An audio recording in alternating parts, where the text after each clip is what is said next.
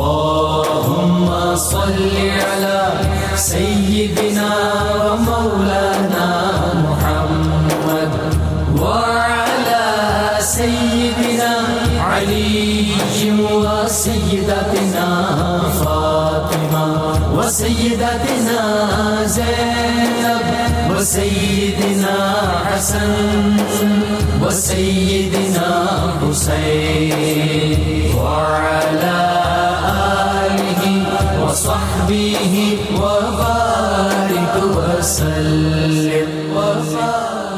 الحمد لله رب العالمين والصلاة والسلام على سيد الانبياء والمرسلين. اللہم صلی علی سیدنا و مولانا محمد وعلی آلہ و اصحابہ وبارک وسلم وصلی علیہ. دنیا کے تمام دیکھنے والوں، تمام چاہنے والوں، تمام پیار کرنے والوں کو، اور جہاں جہاں تک اس وقت میری آواز کو سنا اور مجھے دیکھا جا رہا ہے، جنید اقبال کی جانب سے انتہائی محبت کے ساتھ السلام علیکم. ایک بار پھر ناظرین، آپ کو پر نور صبح میں صبح نور کے ساتھ میں خوش آمدید کہتا ہوں. اور آئیے بلا توقف چلتے ہیں حضرت ابو انیس محمد برکت علی علیہ رحمہ کی تعلیف اسماء النبی کریم صلی اللہ علیہ وآلہ وسلم سے رسول اللہ صلی اللہ علیہ وآلہ وسلم کا ایک اسم مبارک پڑھنے اور سننے کی سعادت حاصل کرتے ہیں. سیدنا امام العالمین صلی اللہ علیہ وآلہ وسلم، ہمارے سردار، تمام جہانوں کے امام.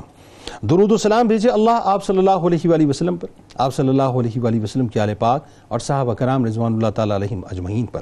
حضرت انس رضی اللہ تعالیٰ عنہ سے روایت ہے کہ معراج کی شب جب حضرت علیہ السلام تاجدار کائنات صلی اللہ علیہ وآلہ وسلم کو آسمانوں پر لے گئے تو حضور نبی کریم صلی اللہ علیہ وآلہ وسلم نے امامت فرمائی. جب نماز پوری ہو گئی تو حضرت جبرائیل علیہ السلام نے عرض کیا کہ یا رسول اللہ صلی اللہ علیہ وآلہ وسلم، کیا آپ کو معلوم ہے کہ آپ کے پیچھے کس نے نماز ادا فرمائی ہے؟ آپ صلی اللہ علیہ وآلہ وسلم نے فرمایا کہ اللہ خوب جانتا ہے. تو اس وقت حضرت جبرائیل علیہ السلام نے عرض کیا کہ یا رسول اللہ صلی اللہ علیہ وآلہ وسلم، تمام انبیاء کرام علیہم السلام نے آپ کے پیچھے نماز ادا فرمائی ہے. ناظرین کرام، آج جس پاک مطہر اور مقدس ہستی کا تذکرہ پاک ہے اور جن کے رجسٹر میں ہم انشاءاللہ ایک غلام کی حیثیت سے اپنا نام لکھوائیں گے، وہ یقیناً ناظرین شریعت کے اور طریقت کے ایک روشن آفتاب ہیں. دنیا سید الطائفہ کے نام سے، سید المشائخ کے نام سے، استاد الصوفیہ کے نام سے، لسان القوم کے نام سے، امام الائمہ کے نام سے، طاؤس العلماء کے نام سے، سلطان المحققین کے نام سے، ماہر شریعت کے نام سے، چشمہ انوار الہی کے نام سے، منبع فیوز لامتناہی کے نام سے، یعنی ابو القاسم جنید بن محمد بن جنید بغدادی رحمۃ اللہ علیہ کے نام سے آپ کو پکارتی ہے. ناظرین کرام، آپ 3 صدی ہجری میں اس وقت پیدا ہوئے جب اسلامی علوم نقطۂ عروج پر تھے اور بغداد میں بڑے بڑے با کمال علماء و فضلاء جمع ہوئے ہوئے تھے. تعلیم و تربیت آپ کے ماموں حضرت شیخ سری سختی رحمۃ اللہ علیہ نے کی. حضرت شیخ سری سختی رحمت اللہ علیہ چاہتے تھے کہ آپ فقر و سلوک کی منازل طے کرنے سے پہلے ایک زبردست عالم دین اور فقی بنے. چنانچہ 20 سال کی عمر میں حضرت جنید بغدادی علیہ رحمہ ایک اچھے فقی بنے اور فتوے بھی لکھنے لگے، اور علوم دین میں تکمیل پانے کے بعد آپ نے زہد و عبادت میں رغبت حاصل کی اور اس کے ساتھ دنیا کے کاروبار میں بھی ساتھ ساتھ مصروف رہے. شیشے کا کاروبار ناظرین آپ کو ورثے میں ملا تھا اور اسی کو جو ہے آپ نے جاری و ساری رکھا. 3 صدی ہجری میں ناظرین، جو کہ تصوف کی تدوین کی صدی کہلاتی ہے، اس پوری صدی کو حضرت جنید بغدادی علیہ رحمہ کی صدی اگر قرار دیا جائے تو مبالغہ نہ ہوگا.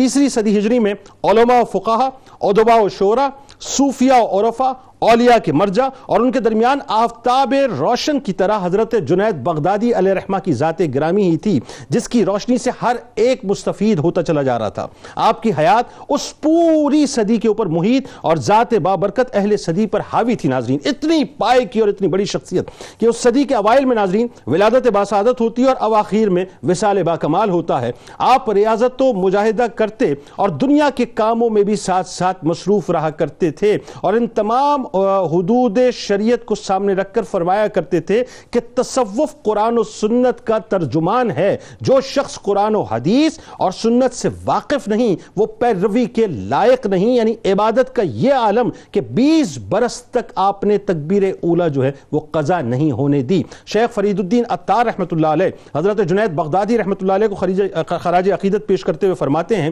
کہ حضرت جنید بغدادی علیہ رحمہ اہل تصوف کے پیشوا تھے وہ آپ کو سید الطائفہ یعنی گروہ صوفیہ کا سردار کہتے اور طاؤس العلماء کہتے اور سلطان المحققین لکھتے تھے. آپ شریعت اور حقیقت کی انتہا پر تھے ناظرین, زہد و عشق میں بے نظیر تھے اور طریقت میں مجتہد کا درجہ رکھتے تھے. حضرت داتا گنج بخش علی حجویری علیہ رحمہ ناظرین نے کشف المحجوب میں آپ کو طریقت میں شیخ المشائخ اور شریعت میں امام الائمہ لکھا ہے. ابن تیمیہ علیہ رحمہ لکھتے ہیں کہ جنید بغدادی علیہ رحمہ کتاب و سنت کے شیدائی تھے, آپ اہل معرفت میں سے ہیں. حضرت جنید بغدادی علیہ رحمہ کے لیے ایک بڑا خراج عقیدت ناظرین ایک یہ بھی ہے کہ تصوف کے تمام سلاسل نے بالاتفاق انہیں اپنا پیشوا تسلیم کیا ہے. ہر عہد کے صوفیہ اپنا انتصاب انہی کی طرف کرتے رہے ہیں. شاہ ولی اللہ محدث دہلوی علیہ رحمہ نے لکھا ہے کہ تصوف کے تمام سلاسل اپنے اوراد میں تو بہم مختلف ہیں لیکن اپنے نسب میں سب کے سب حضرت جنید بغدادی علیہ رحمہ پر متفق ہیں. یہ آپ کی ذات باری کے حوالے سے ناظرین خراج عقیدت ہے کہ تصوف کے تمام سلاسل جا کر جو ہے وہ بالکل آپ کی عقیدت کے اندر جو ہے جھکے ہوئے نظر آتے ہیں. حضرت علی حجویری داتا گنج بخش علی حجویری علیہ رحمہ نے جن 10 سلسلوں کو حق پر قائم قرار دیا ہے ان میں سے ایک سلسلہ جنیدیہ بھی ہے جس کے بارے میں آپ عقیدت کا بہت اظہار کرتے ہیں اور آپ فرماتے ہیں کہ صوفی وہ ہے, یعنی آخر کی بات عرض کر رہا ہوں ناظرین کہ صوفی وہ ہے جو اپنے, یہ جملہ جو ہے ناظرین بنیادی طور پر حضرت جنید بغدادی علیہ رحمہ کا ہے کہ صوفی وہ ہے جو ابراہیم سے خلیل ہونے کا درس لے, حضرت اسماعیل علیہ السلام سے تسلیم کا درس لے, حضرت داؤد علیہ السلام سے غم کا درس لے, حضرت ایوب علیہ السلام سے صبر کا درس لے, حضرت موسیٰ علیہ السلام سے شوق کا درس لے اور حضور نبی کریم صلی اللہ علیہ وآلہ وسلم سے اخلاص کا درس لے.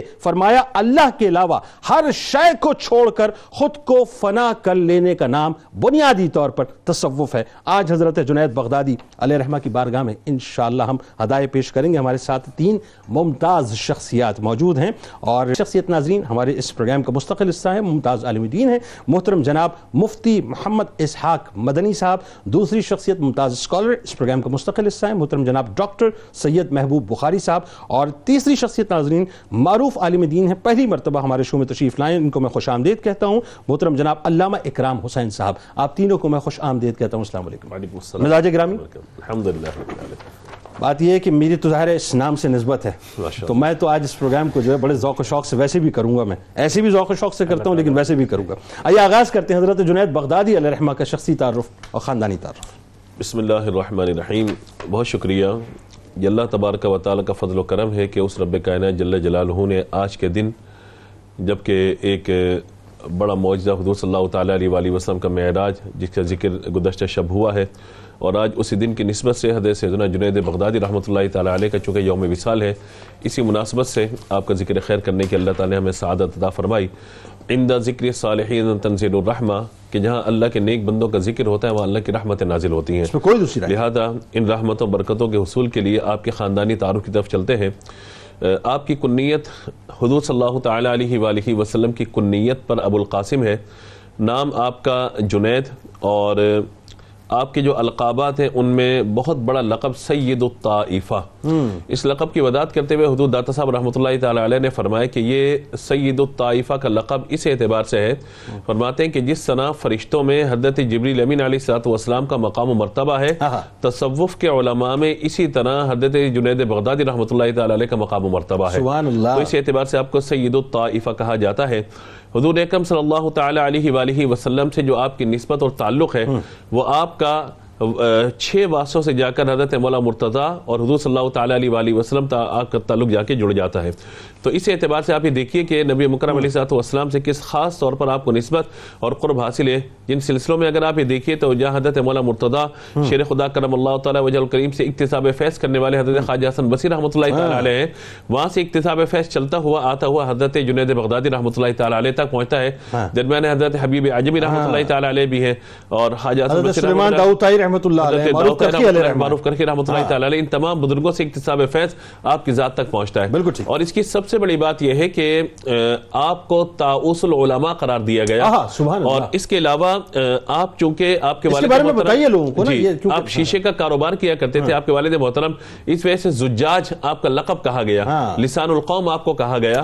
تو یہ سارے القابات اس بات کا تقاضا کرتے ہیں, جو بنیادی بات میں یہاں پہ عرض کرنا چاہتا ہوں آپ کے خاندانی تعارف اور آپ کے القابات میں ہی کہ, اور آپ کا ایک قول بھی انشاءاللہ میں ذکر کرتا ہوں آگے, کسی نے آپ سے آ کے ذکر کیا تھا کہ آپ کو ہم دیکھتے ہیں کہ ایک عالمانہ لباس کے ساتھ آپ تشریف فرما ہے, آپ کو تو چاہیے ایک صوفیانہ کوئی لباس پہنے. تو آپ نے اس وقت فرمایا تھا کہ یہ تصوف کسی لباس کا نام نہیں ہے. تصوف کسی لباس کا نام نہیں ہے کہ ہم کوئی ٹاٹ کا لباس پہن لیں یا کوئی جلا ہوا لباس پہن لیں. فرمایا تصوف تو اصل دل کو اللہ تبارک و تعالی کی راہ میں گھائل کرنے کا نام ہے. یعنی ظاہری جو ہے بناوٹ کا نام تصوف نہیں ہے, بالکل, بلکہ باطن کو سنوارنے کا نام ہے, باطن کو سنوارنے کا. اور آپ خود ارشاد فرماتے ہیں دو قول آپ کے, تاکہ آپ کے خاندانی تعارف کے ساتھ ساتھ یہ دو باتیں بنیادی طور پر ہم سمجھ لیں. حضرت جنید بغدادی رحمۃ اللہ تعالیٰ علیہ فرماتے ہیں کہ حضرت ابو سلیمان دارانی رضی اللہ تعالیٰ عنہ فرمایا کرتے تھے کہ بہت دفعہ تصوف کا کوئی نقطہ میرے دل میں آتا ہے اور میں چاہتا ہوں کہ اس کو قبول کروں, لیکن اس کے مقابل میں چاہتا ہوں کہ جب تک قرآن و حدیث مجھے رہنما کے طور پہ نہ مل جائیں اس وقت میں تصوف کے نقطے کو قبول نہ کروں. یا خود ارشاد فرمانے رسالہ قشیریہ کے اندر یہ عبارت موجود ہے. یعنی تم کسی شخص کو ہوا میں اڑتا کیوں نہ دیکھو یا سمندر پہ چلتا کیوں نہ دیکھو, اس وقت تک اس پر ایمان مت لانا جب تک کہ اسے زمین پر شریعت اور طریقت کا پابند نہ دیکھو. اصل میں ہم نے دو چیزوں کو یہاں مکس کر دیا. ہم سے مراد یہ کہ لوگوں نے وہ کہتے ہیں شریعت الگ ہے طریقت الگ ہے. یاد رکھیے تصوف جو ہے یہ وہی راستہ ہے جو شریعت کا راستہ ہے. علم ظاہر ہے, اس کے بعد علم باطن ہے. یعنی علوم کی جب تقسیم ہم کرتے ہیں تو علم ظاہر آپ اختیار کرتے ہیں جس سے آپ اپنے ظاہر کو سنبھالتے ہیں, پھر اللہ کے ذکر اور وہ چیزیں کہ جو آپ کے باطن کو سنوارنے والی ہیں ان چیزوں سے آپ اپنے دل کو سنوارتے ہیں. اور یہ براہ راست خود نہیں ہو جاتا جب تک کہ آپ کسی شیخ کی تربیت میں نہ ہو. آپ کو صرف و نحو پڑھنی ہے, کوئی علم سیکھنا ہے, کسی استاد کے بعد آپ بیٹھیں گے تو علم تصوف فقط کتابوں سے نہیں آ جاتا. مطلب بات یہ کہ جنید اس وقت بنتا ہے جب سری سختی علیہ رحمہ جو بالکل, چونکہ آپ کے مامو جان ہیں وہ, اسی لیے انہوں نے جو آپ کی تربیت فرمائی. دوسرا قول میں ذکر کرتا ہوں, آپ خود فرماتے ہیں کہ بہت دفعہ حقیقت کا کوئی نقطہ 40 دن تک میرے دل پہ کھٹکتا رہتا ہے, میں اسے اپنے دل میں داخل ہونے کی اجازت نہیں دیتا کہ جب تک کہ قرآن و سنت کے دو گواہ اس کے ساتھ نہ ملا لوں, جب تک کہ قرآن پاک سے دلیل حدیث سے کوئی دلیل مجھے نہ مل جائے. تو یہ ہے وہ آپ کا ابتدائی تعارف کہ آپ نے علوم ظاہر بھی اختیار فرمائے, علوم باطن بھی اختیار فرمائے, اور آپ نے اپنی زندگی کا جو نچوڑ ہے وہ یہی بیان فرمایا کہ میرے استاد محترم اور حضرت سری سختی رحمۃ اللہ تعالیٰ کا ذکر اپنے استاد کے طور پہ فرماتے ہیں. اگرچہ وہ آپ کے مامو ہیں لیکن استاد کے طور پہ آپ کا ذکر فرماتے ہیں. اور پھر فقط یہ نہیں کہ علم ظاہر, بلکہ آپ کا درس مشہور ہے, آپ کی تدریس مشہور ہے, آپ کے فتاوی مشہور ہے. یہ نہیں کہ فقط تصوف کو جس طرح آج ہم نے لے کر ایک طرف کر دیا بھائی وہ صوفی ہو کے بیٹھ گیا کچھ کام نہ کرے. صوفی اصل میں شریعت و طریقت کے حسین امتزاج کا نام ہے. بلکہ وہی دیکھیں نا, ان کے والد گرامی خود علیہ رحمہ جو ہیں اتنی بڑی علمی شخصیت, اور حضرت سری سختی علیہ رحمہ کی دعا جس کا ذکر میں نے کیا ڈاکٹر صاحب ابتدا میں, کہ آپ کی یہ خواہش تھی کہ آپ پہلے علم و فضل میں کمال حاصل کریں, اس کے بعد جو ہے یعنی فقہ حدیث, اس کے بعد آپ تصوف کی طرف آئیں. اب ذرا یہ بتائیے کہ حضرت جنید بغدادی علیہ رحمہ, ظاہر ہے اگر ہم جب تاریخ پڑھتے ہیں تو وہ دور ایسا ہے کہ ہر طرف جو ہے وہ علم کا عروج نظر آ رہا ہے, ایک جسے کہتے ہیں کہ علم کی جو ہے وہ روشنی ہر طرف پھیلی ہوئی ہے بغداد کے اندر. اور اس وقت جو ہے تعلیم و تربیت حاصل کر کے اپنے آپ کو منوانا, اور ایسے منوانا کہ تمام صوفیہ جو ہیں پھر سر جھکا کے کہیں کہ آپ کچھ ہیں. جی بسم اللہ الرحمن الرحیم. جنید بھائی, بنیادی طور پر جیسے کہ ابھی آپ کے سامنے مفتی صاحب نے بھی پیش کیا کہ بہت ہی بنیادی اور بہت ہی ٹرینڈ سیٹنگ دور تھا جب حضرت جنید بغدادی رحمۃ اللہ تعالی علیہ تاریخ کے اس افق پر تشریف لاتے ہیں. مامون الرشید کا دور تھا, یعنی تیسری صدی ہجری, یعنی ابھی بغداد قائم ہوا تھا اور آپ کی پیدائش ہوتی ہے, اور اس کے بعد پھر یعنی آپ کی تعلیم و تربیت ہوتی ہے, اور بغداد خود دارالخلافہ بھی ہے. دارالخلافہ بھی ہے. اچھا, اب ہم آتے ہیں آگے کی سٹیج کے اوپر کہ پیدائش ہو گئی تو تربیت میں, جیسے کہ اس سے پہلے بھی ذکر کیا گیا کہ ایک بہت بڑے عالم اور صوفی حضرت سری سقطی رحمۃ اللہ تعالیٰ علیہ, آپ کے سامنے سب سے پہلے آپ نے زانوِ تلمس طے کیا. وہاں سے آپ نے کیا سیکھا, جیسے کہ بھی آپ نے قول بھی نقل کیا کہ پہلے آپ کو شریعت کا علم یعنی قرآن حدیث فقہ آنی چاہیے. تو آپ نے حفظ قرآن مکمل کیا اور پھر قرآن فہمی کی. یعنی روایات میں آتا ہے کہ عمر مبارک 7 سال ہے, اور شکر کے معنی کے اوپر آپ تبصرہ فرماتے ہیں علماء کے سامنے, اور یہ بتاتے ہیں کہ شکر کہتے ہی ایسی کیفیت کو ہیں اور ایسی صلاحیت اور استعداد کو ہیں کہ منعم کی نافرمانی نہ کی جائے. یہ لسان القوم اسی وجہ سے آپ کو کہا جاتا ہے. ایگزیکٹلی, بالکل ٹھیک ہے. اور اس کے یہ قرآن فہمی ہوگی ابتدائی زندگی. اس کے بعد پھر حضرت سری سختی کے بعد پھر آپ نے دوسرے اساتذہ جیسے کہ حضرت حارث محاسبی رحمۃ اللہ تعالیٰ علیہ, جو اس وقت کی جلیل القدر شخصیت ہیں اور تصوف کا ایک سنہرا باب ہیں, آپ کے سامنے بھی آپ نے زانوِ تلمس طے کیا اور بالخصوص کلام کے حوالے سے آپ نے وہاں پر چیزیں سیکھیں. پھر اس کے بعد جب آپ مزید علم کے اندر آگے بڑھنا چاہے تو پھر حضرت ابو عبید رحمۃ اللہ تعالیٰ علیہ اور ابو ثور رحمۃ اللہ تعالیٰ علیہ سے آپ نے فقہ اور حدیث کا علم حاصل کیا اور 20 سال کی عمر میں آپ نے بتایا کہ فتاویٰ لکھنے شروع ہو گئے. جنید بھائی, سب سے بڑی بات یہ ہے کہ حضرت جنید بغدادی کی شہرت تو تصوف کی وجہ سے ہے, لیکن اکثر لوگ بھول جاتے ہیں کہ آپ کو عہدۂ قضات یعنی چیف جسٹس کا عہدہ پیش کیا گیا اور آپ نے حالات کی نزاکت کو دیکھتے ہوئے اور اس وقت کے معاملات کو دیکھتے ہوئے آپ نے پسند فرمایا کہ اس عہدے کو قبول نہیں کرنا چاہیے. سر وہ منصور حلاج علیہ الرحمہ, مطلب دیکھیں وہ سارے معاملات کیا. اچھا اب ہم آتے ہیں دو دھاری تلوار والی بات, دو دھاری تلوار والی بات ہے. اور اس میں ایک اور بات بھی میں بھی یہاں پہ پیش کروں گا کہ یعنی آپ کو کیا کہا ہے سید الطائفہ. اچھا اس کی ایک تشریح اگر آپ تاریخ کے دھارے میں دیکھیں گے تو کیا ہے, ہم سب جانتے ہیں کہ انسان اور خدا کے درمیان جو دوری ہے, ٹھیک ہے, انبیاء کے بعد جب اس کی کوششیں کی گئیں تو ہمارے سامنے پہلا مکتبہ آتا ہے بصرہ کا, حضرت حسن بصری, حضرت رابعہ بصری وہاں پر موجود ہے. جب وہاں سے وہ سلسلہ چلتا ہوا بغداد میں آتا ہے تو بغداد میں یہاں پر موجود ہیں حضرت محاسبی اور حضرت سری سقطی.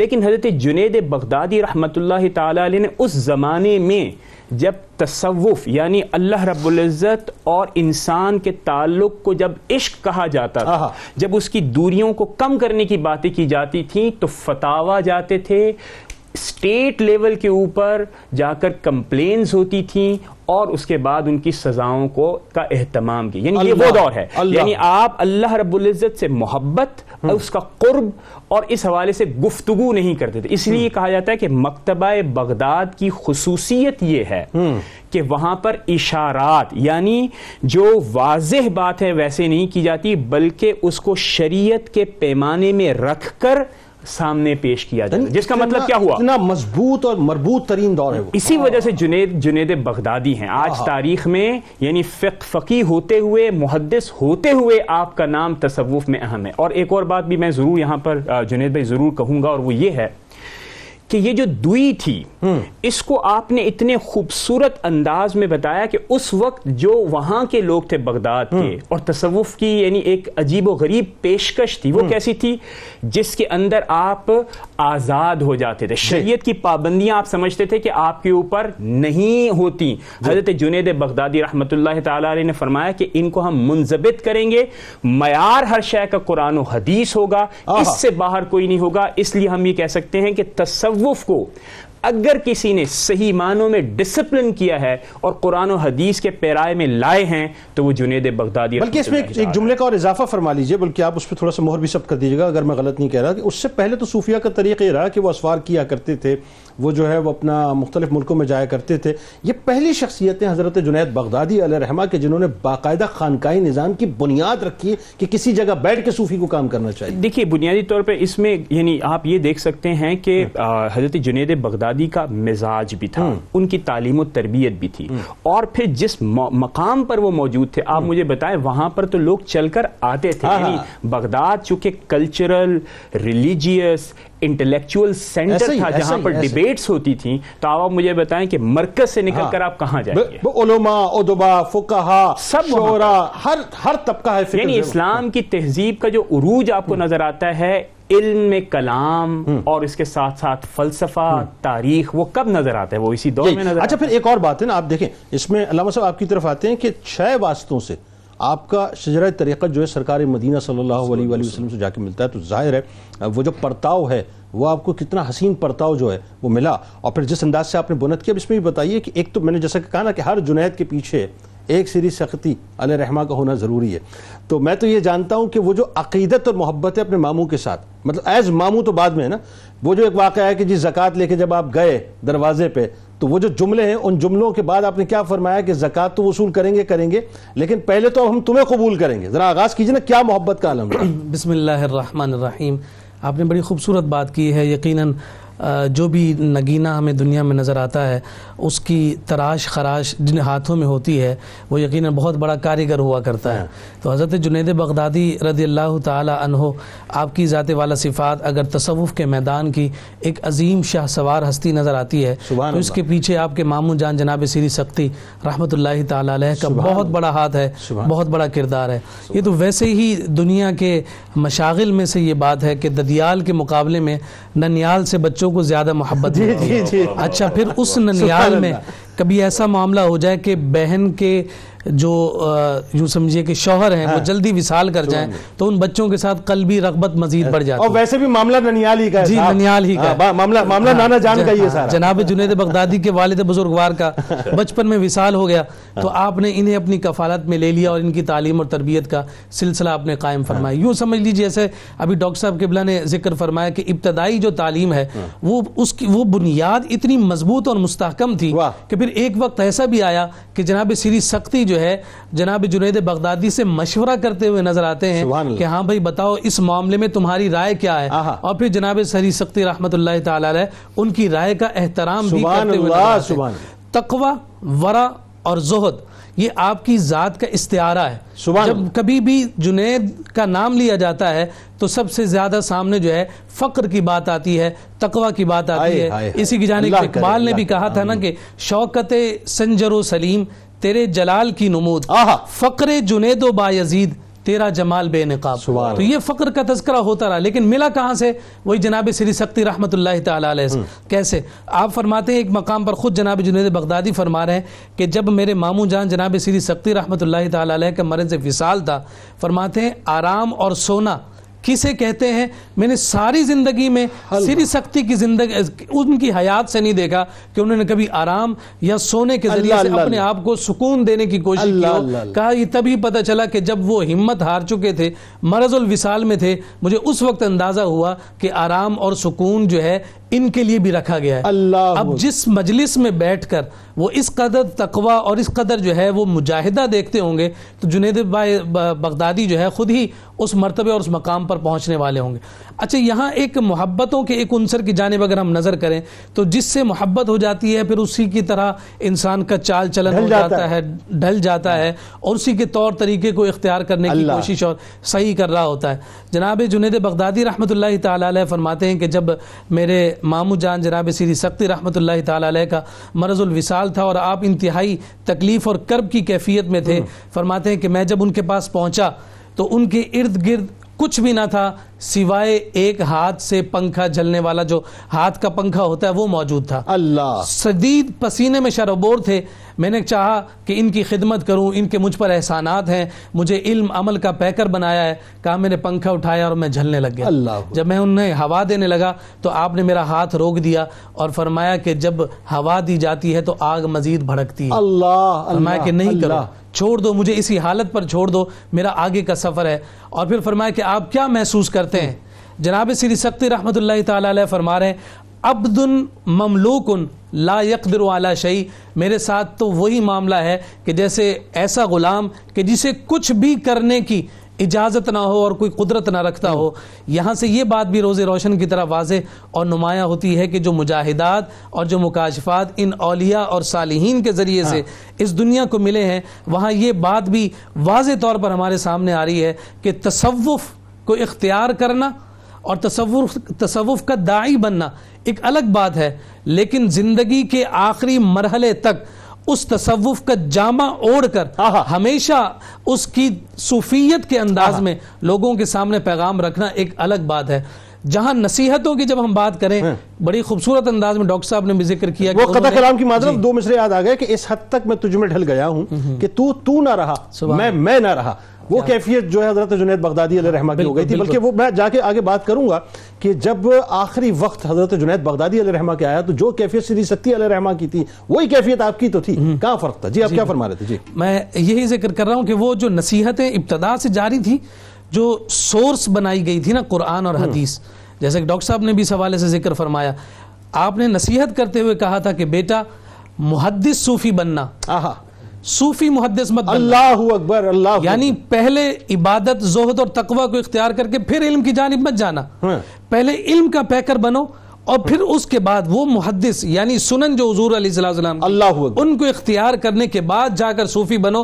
پھر وہ تصوف تم پر جب رنگ چڑھائے گا تو پھر تم ایک علامت ہوگی, دنیا جنید کا نام لے گی, پتہ چلے گا کہ جناب یہ سید الطائفہ ہیں. سبحان اللہ, سبحان اللہ. ناظرین کرام, آئیے مل کر سرکار مدینہ صلی اللہ علیہ وآلہ وسلم کی بارگاہ اقدس میں چلتے ہیں, اور دنیا میں آپ جہاں جہاں موجود ہیں, کیونکہ ظاہر ہے آج کی رات تو ناظرین معراج کی رات تھی نا, تو اب تو ظاہر ہے آپ کو اگر آپ تصور میں محسوس کریں تو اس وقت ایک جشن کا سما ہے پوری کائنات میں. سرکار مدینہ صلی اللہ علیہ وآلہ وسلم کے روضہ اطہر پہ ملائکہ جوک در جوک حاضر ہو رہے ہیں. ہم بھی اپنی حاضری لگاتے ہیں, درود پاک کا نذرانہ پیش کرتے ہیں, اور جب لوٹوں گا انشاءاللہ ناظرین تو میں آپ کو بتاؤں گا کہ حضرت جنید بغدادی رحمۃ اللہ علیہ نے اللہ کا قرب حاصل کرنے کے لیے 8 اوصاف بتائیں, بڑے قیمتی ہیں. میرے ساتھ رہیے گا, درود پاک کے بعد ملاقات کرتے ہیں.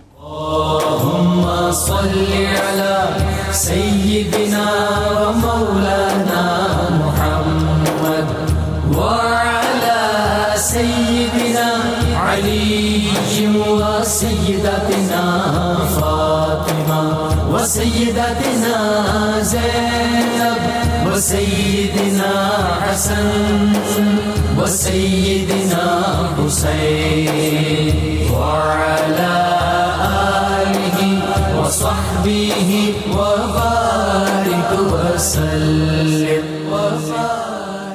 اللهم صل على سيدنا ومولانا محمد وعلى سيدنا علي وسيدتنا فاطمة وسيدتنا زينب وسيدنا حسن وسيدنا حسين وعلى آله وصحبه وبارك وسلم.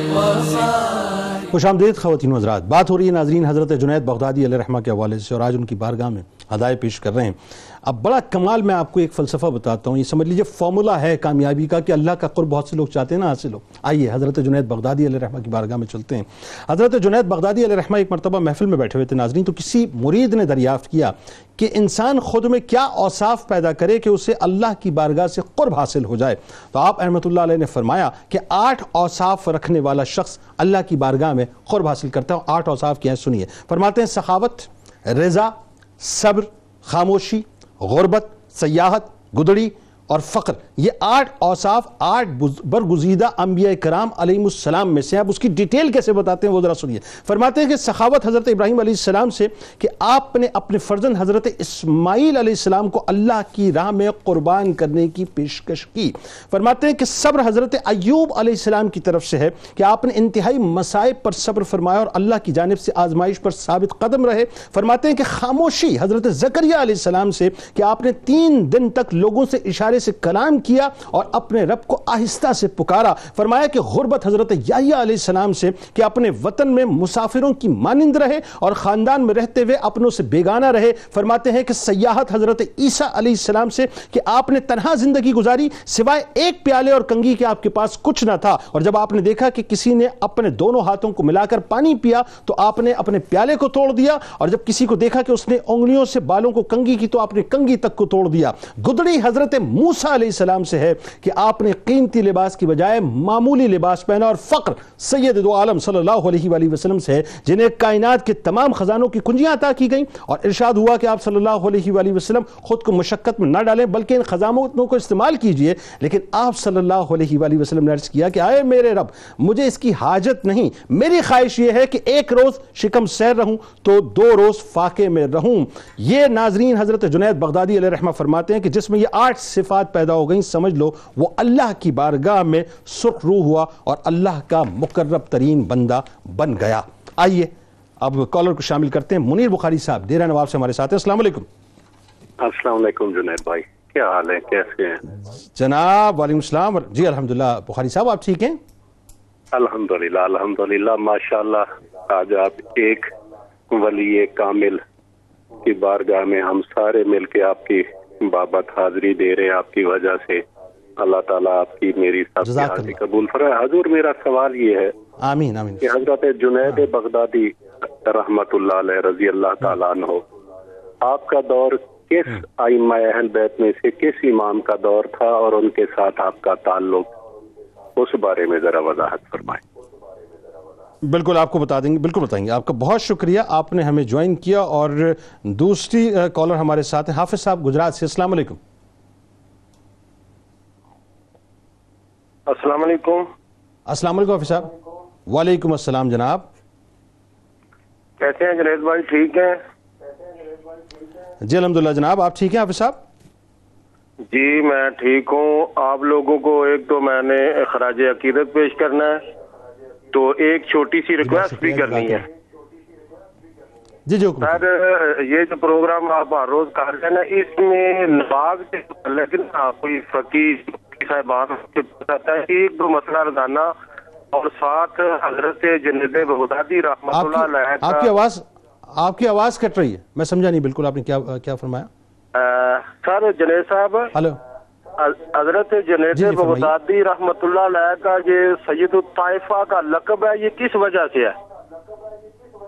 اچھا اس پہ گفتگو ہوئی، لیکن دوبارہ انشاءاللہ ریکال کرواتے ہیں. آپ کا بہت شکریہ حافظ صاحب، آپ نے ہمیں جوائن کیا. اچھا جناب اب آتے ہیں سر آپ کا جو ایک مقام المرتبہ، علمی مقام المرتبہ پہ تو ظاہر مطلب بات ہوئی، ساتھ ساتھ جو آپ کا زہد و تقویٰ ہے اور جو آپ کا عبادت کا آپ نے معیار اپنے لیے خود سیٹ کیا تھا، ذرا اس پہ لوگوں کو بتائیے کہ کیا مشقت کیا کرتے تھے آپ. بسم اللہ الرحمن الرحیم. دیکھیے عبادات اور ریاضت کے بغیر تو تصوف کا یا تعلیم کی جو امپلیمنٹیشن ہے اس کا تو ظاہر کہ ہو ہی نہیں سکتا کہ اس کے بغیر کوئی بندہ ولی بن جائے یا اللہ تبارک و تعالیٰ کا قرب اختیار کر سکے، تو ظاہر کہ عبادات تو سب سے افضل ہے. لیکن ایک چیز اس کے اندر یہ ہے کہ ایک ہے کہ ایسے بطور عابد عبادت کیے جانا، ایک ہے کہ اللہ تبارک و تعالیٰ کا حق جانتے ہوئے اس کی معرفت کو حاصل کرتے ہوئے اللہ تعالیٰ کی عبادت کرنا، ان دونوں چیزوں میں بڑا فرق ہے.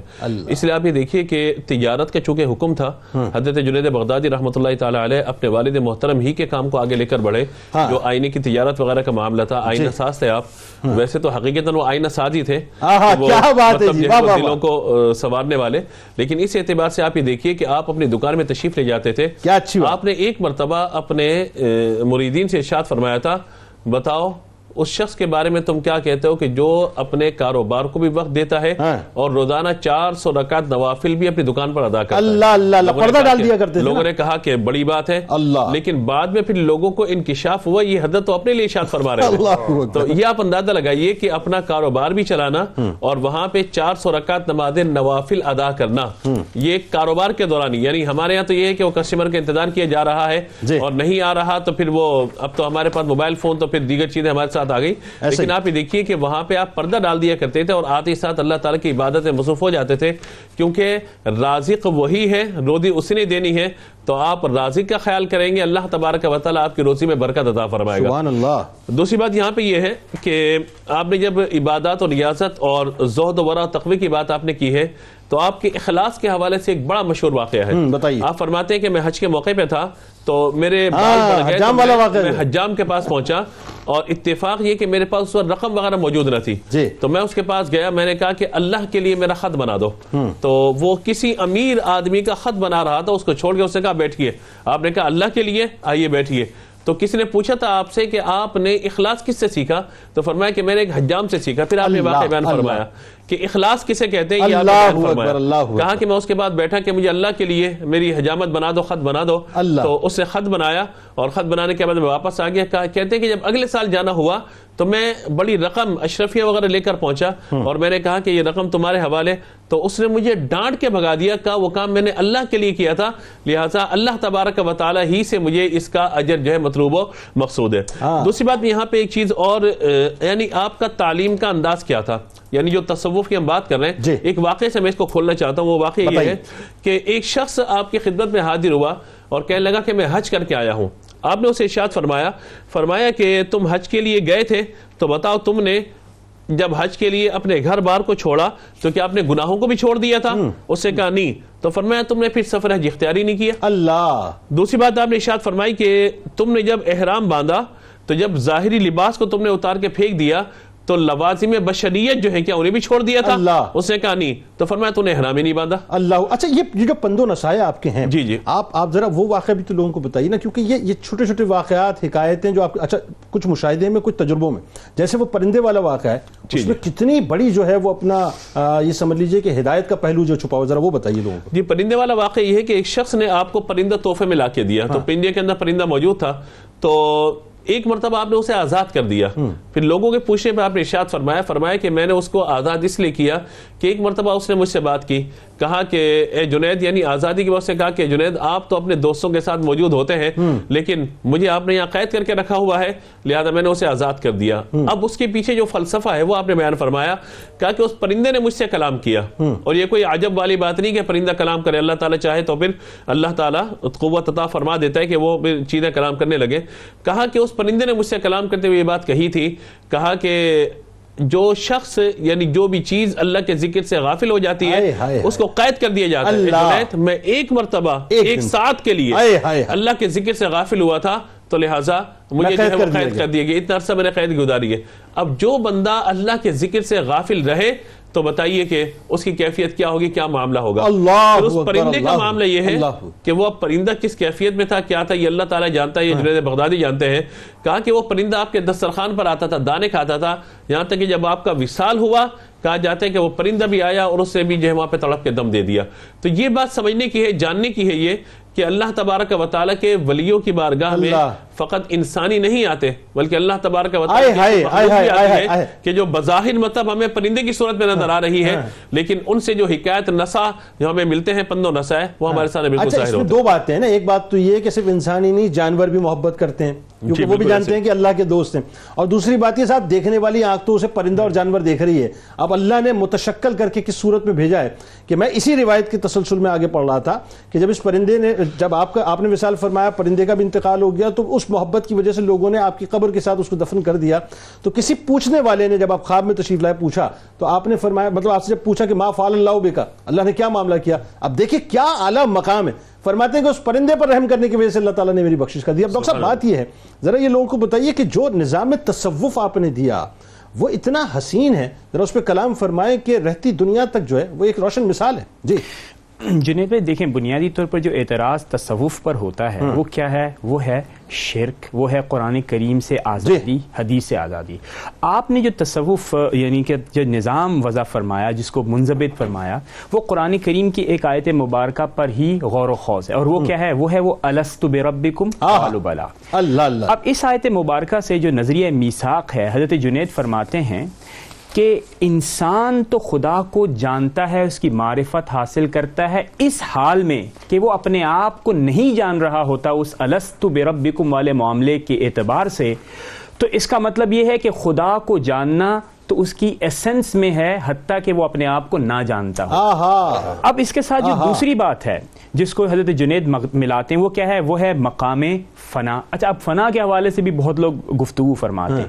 حضرت جنید فرماتے ہیں کہ اس کا مطلب یہ ہوا کہ خدا کو آپ پہچان سکتے ہیں, اور طریقہ کار کیا ہوگا, وہ ہوگا فنا. فنا کا مطلب کیا ہوا کہ آپ کو آپ کی جو ہونا ہے, یعنی آپ کی خواہشات, آپ کی ایگو, آپ کے معاملات, آپ کی جاہ و جشم, شہرت, جاہ و حشم, شہرت, یہ تمام چیزیں آپ کو خدا کے درمیان حائل ہو جاتی ہیں. حضرت جنید فرماتے ہیں کہ اپنی ریاضت سے, اپنی مجاہدے سے, اپنی کثرت عبادت سے اپنے ہونے کو مٹا دیں. اللہ. جب فنا کا مقام آتا ہے تو کئی صوفیاء کے ہاں اس کی کچھ آگے کی منازل ہیں, لیکن حضرت جنید کا جو مکتب ہے جو کہ مکتبہ جنیدیہ کہلاتا ہے, جس کے حوالے سے حضرت داتا صاحب کے حوالے سے بھی آپ نے فرمایا, آپ آگے گئے اور آپ نے فرمایا اس کو کہتے ہیں نظریہ صحب, یعنی کیا ہے, جب آپ مقام فنا پر آ گئے یعنی آپ نے اپنے ہونے کو مٹا دیا اور خدا کی معرفت حاصل کر دی, اب آپ شریعت سے آزاد نہیں ہوئے اور نہ آپ اپنے معاشرے اور ریاست سے آزاد ہو گئے,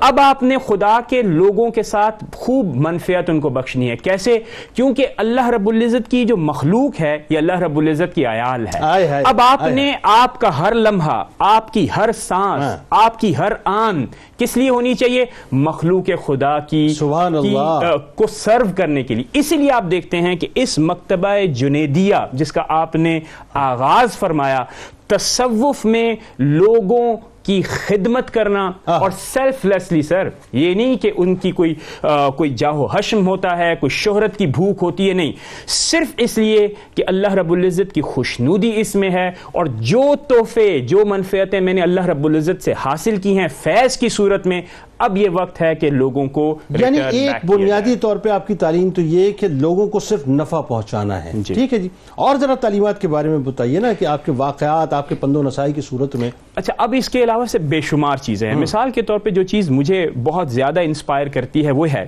کہ اکثر لوگ یہ کہتے ہیں کہ بھائی ہمیں عبادت کے اندر, نماز کے اندر نہ سکون ہے, نہ اطمینان ہے, نہ ہماری زندگی میں ہیپینس آتی ہے.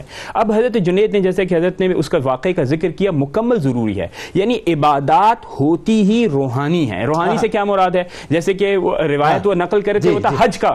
یعنی اگر حج میں بیت اللہ شریف کے سامنے بیٹھ کر جنید بھائی آپ کو آپ کے رشتہ داروں کی یاد ستا رہی ہے اور آپ لائیو ہو جاتے ہیں, یا رسول صلی اللہ تعالیٰ علیہ وسلم کی حاضری پر جہاں پر ایک ایک لمحہ قیمتی ہوتا ہے, جنید بھائی اگر آپ کی ریاکاریوں کی حرکتیں نہیں ختم ہو رہی, تو حضرت جنید فرماتے ہیں کہ دوستو عبادت روحانیت کا نام ہے.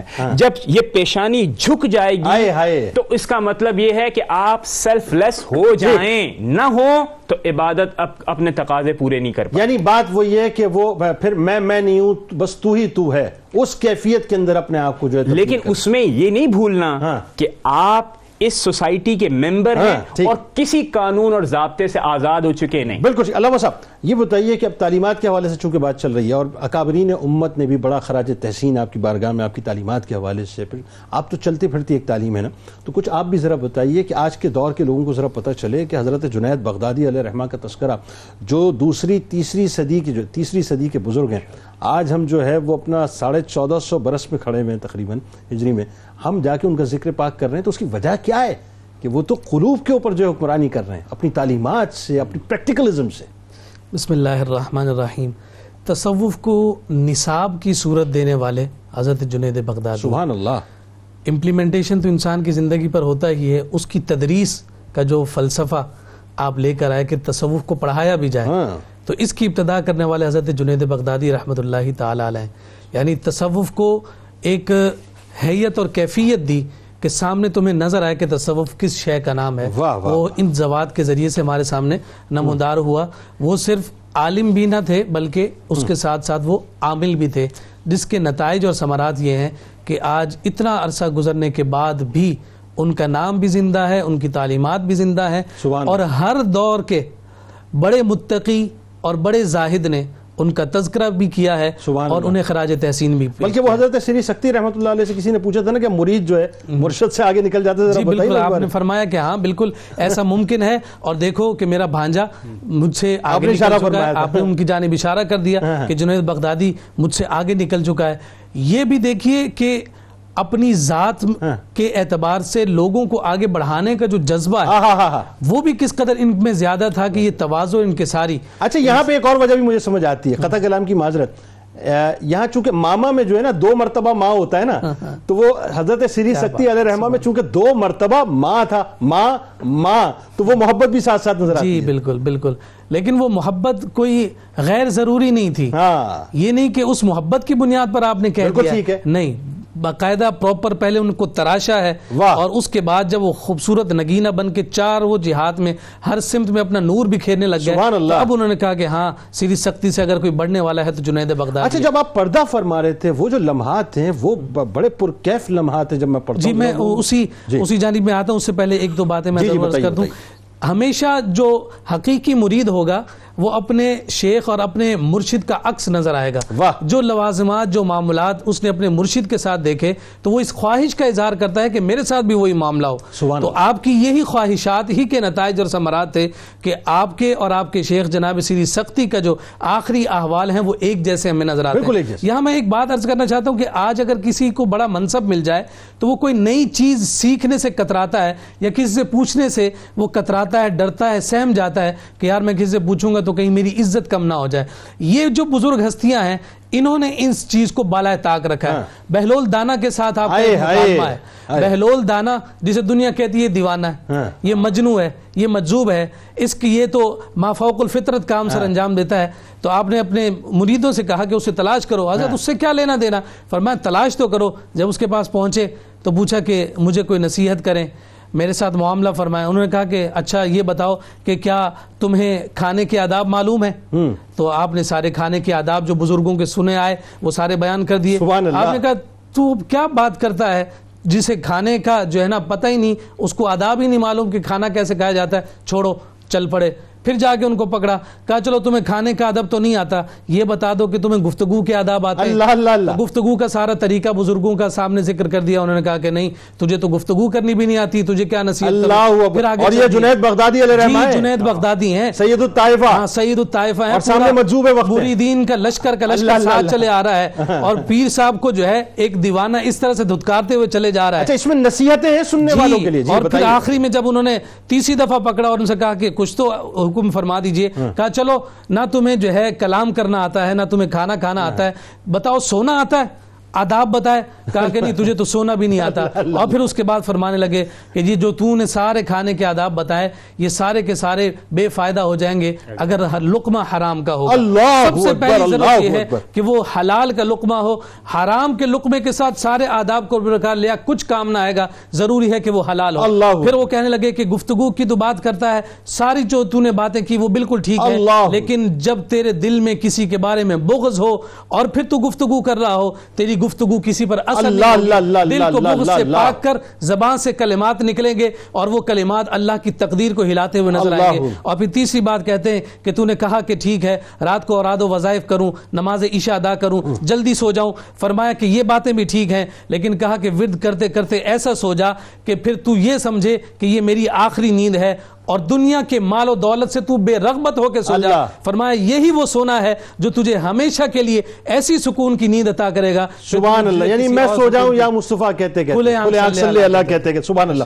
آخر میں پیغام, ابھی بات بہلول دانا کی آ گئی, بڑی باتیں ذہن میں آ رہی تھیں کہ وہی بات ہے کہ بہلول دانا کو سمجھے پھر جنید بغدادی علیہ الرحمہ ہے, ورنہ ہارون رشید تو اس اٹکل پہ چو میں رہے کہ پتہ نہیں ایمان لانا ہے کہ نہیں لانا. جی مختصراً آپ تینوں جو ہے وہ کوئی کامنٹ کر دیجیے جی, کوئی پیغام کی صورت میں. پیغام کی صورت میں یہ ہے کہ جس طرح میں نے ابھی عرض کیا کہ ایک استاد کے لیے ضروری ہے کہ وہ اپنا علم شاگردوں تک منتقل کرے, اسی لیے شاگرد کے لیے بھی ضروری ہے کہ وہ استاد کی ذات پر اعتماد کرے اگر واقعی وہ استاد ہے. اس ضمن میں ایک بات کہ آپ کا ایک مرید جس نے آپ کی خدمت میں آنا جانا چھوڑ دیا, تو پوچھا گیا کہ کیوں نہیں آتے, کہا کہ میں اب کامل ہو گیا, مجھے اب آنے کی ضرورت باقی نہیں رہی.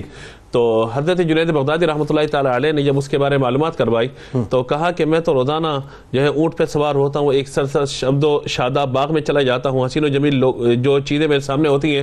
کہا اس سے کہیے گا کہ اب اگر وہ ان ساری کیفیات میں جائے نا, اسے کہیں کہ لاہور پڑھ لے, بس وہاں جا کے جیسے وہ لاہور پڑھے گا ساری چیزیں سامنے ظاہر ہو جائیں گی. جب لاہور پڑھا تو اس نے کیا دیکھا کہ میں تو یہاں پہ جنت میں تو نہیں, میں تو ایک عجیب سی جگہ پہ موجود ہوں.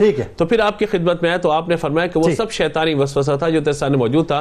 نتیجہ یہ ہے کہ شیخ کامل کی خدمت میں جب تک بندہ بیٹھا رہے گا, یک زمانہ صحبت با اولیاء بہتر ست سالات عتبیریہ. بہت مختصر وقت, ایک ایک جملہ. تصوف کی روح حضور کا ارشاد ہے کہ زندگی اس انداز میں گزارو کہ خدا تمہیں ہر لمحے دیکھ رہا ہے. آہا, یہ ہے تصوف. جناب علامہ صاحب آتش پرست نے آ کر پوچھا تھا کہ رسول کی حدیث ہے اتقوا فراست المؤمن, اس کی ذرا تعبیر تو کر دیں. تو آپ نے جواب دیا کہ فراست تو یہ ہے کہ تجھے مسلمان ہونا چاہیے. کیا اچھی بات ہے جی, کیا اچھا مسلمان کا زبان سے نکلنا. مومن کی فراست یہ ہے کہ وہ کلمہ پڑھ کر مسلمان, کلمہ پڑھ لیا. آپ تینوں آپ کا بہت شکریہ, آپ تشریف لائے. ناظرین کرام, آخر میں جاتے جاتے ایک بڑا کمال واقعہ میں آپ کو بیان کرتا ہوں. حضرت امداد اللہ مہاجر مکی علیہ الرحمہ نے بیان کیا ہے کہ حضرت جنید بغدادی علیہ الرحمہ جہاں بیٹھتے, بغداد کے کتوں میں سے, میں پھر ریپیٹ کر رہا ہوں, بغداد کے کتوں میں سے ایک کتا جسے آپ سے محبت ہو گئی آپ کی مجلس میں آ کر بیٹھ جایا کرتا تھا, کہیں دور جو بیٹھا رہتا تھا, اور جب آپ واس فرماتے تھے یا کوئی بھی بات کرتے تھے آپ کو وہ تکتا رہتا تھا. ایک دن حضرت جنید بغدادی علیہ الرحمہ کی نگاہ اس کتے پر پڑ گئی کہ میں جہاں بیٹھتا ہوں یہ کتا تلاش کر کے وہیں پہنچ جاتا ہے اور مجھے تکتا رہتا ہے. تو آپ نے اس کی طرف توجہ کی, اب جیسے ہی آپ نے اس کی طرف توجہ کی ناظرین یاد رہے یہ جو کہتے ہیں نا کہ نگاہ ولی میں وہ تاثیر دیکھی بدلتی ہزاروں کی تقدیر دیکھی تو صرف جنید بغدادی علیہ الرحمٰن نے اس کی طرف توجہ کی کتے کا جو حال تھا وہ مکمل طور پہ تبدیل ہو گیا. اس کے بعد یعنی اس دن کے بعد وہ کتا بغداد شہر کی جس گلی میں جا کر بیٹھتا تھا ناظرین 10-20 کتے آ کر اس کے ارد گرد بیٹھ جایا کرتے تھے اور اس کتے کو تکا کرتے تھے. یعنی جس کتے پر مجھے کہنے دیجئے حضرت جنید بغدادی علیہ الرحمہ کی نظر پڑ گئی وہ اپنی نسلوں میں محبوب ترین کتا ہو گیا. تو ذرا سوچیے ناظرین کہ جن انسانوں پر حضرت جنید بغدادی علیہ الرحمہ یا اولیاء کرام کی نظر پڑ جائے وہ پھر انسانوں میں کتنے ممتاز ہو جائیں گے. 2 مصرے اپنے حال دل کے بیان کر رہا ہوں بس ابھی آئے تھے کہ نام جنید کا صدقہ ہے میرے پاس نام جنید کا صدقہ ہے میرے پاس پھر کیوں نہ کہوں بغداد میری پشت پہ ہے. آئیے جناب چلتے ہیں کتاب الشفا کی جانب اور آج آپ کو بتاتے ہیں حضرت عبادت میں خشوع و خضوع کا عمل. جس شخص کو اپنی عبادت میں خشوع و خضوع میسر نہ ہو تو وہ کثرت کے ساتھ کلمہ طیبہ اور استغفر اللہ کا ورد کرے انشاءاللہ اسے عبادت میں خشوع و خضوع نصیب ہوگا. حضرت جنید بغدادی علیہ الرحمہ کا قول مبارک اخلاص بندے اور رب کے درمیان ایک راز ہے جسے نہ فرشتہ جانتا ہے کہ اسے لکھ سکے نہ شیطان جانتا ہے کہ اسے بگاڑ سکے اور نہ نفس جانتا ہے کہ اسے اپنی طرف مائل کر سکے. نوزنامہ 92 نیوز میں آج آپ حضرت جنید علیہ الرحمہ کے حوالے سے مضمون کو ضرور پڑھیے گا. ٹویٹر پہ ہمیں ضرور فالو کیجئے فیس بک پیج کو ضرور لائک کیجئے اور یوٹیوب چینل کو ضرور سبسکرائب کیجئے بیل آئیکن کو ضرور کلک کر لیجئے گا. آپ وہاں موجود ہیں ہم یہاں موجود ہیں مل کے ببانگ دوحل انشاءاللہ نعرہ لگائیں گے. اس دعا اس امید اس یقین کے ساتھ اجازت دیں کہ لا یؤمن احدکم حتی اکون احب الیہ من والدہ وولدہ والناس اجمعین. اللہ تعالیٰ آپ کا ہمارا ہم سب کا پاکستان کا امت مسلمہ کا حامی و ناصر و آمین. پاکستان کا مطلب کیا لا الہ الا اللہ محمد رسول اللہ صلی اللہ علیہ وآلہ وسلم. اللہم صل علی سیدنا و مولانا محمد وعلی سیدنا علی و سیدتنا فاطمہ و سیدتنا زینب وسيدنا حسن وسيدنا حسين وعلى آله وصحبه وبارك وسلم.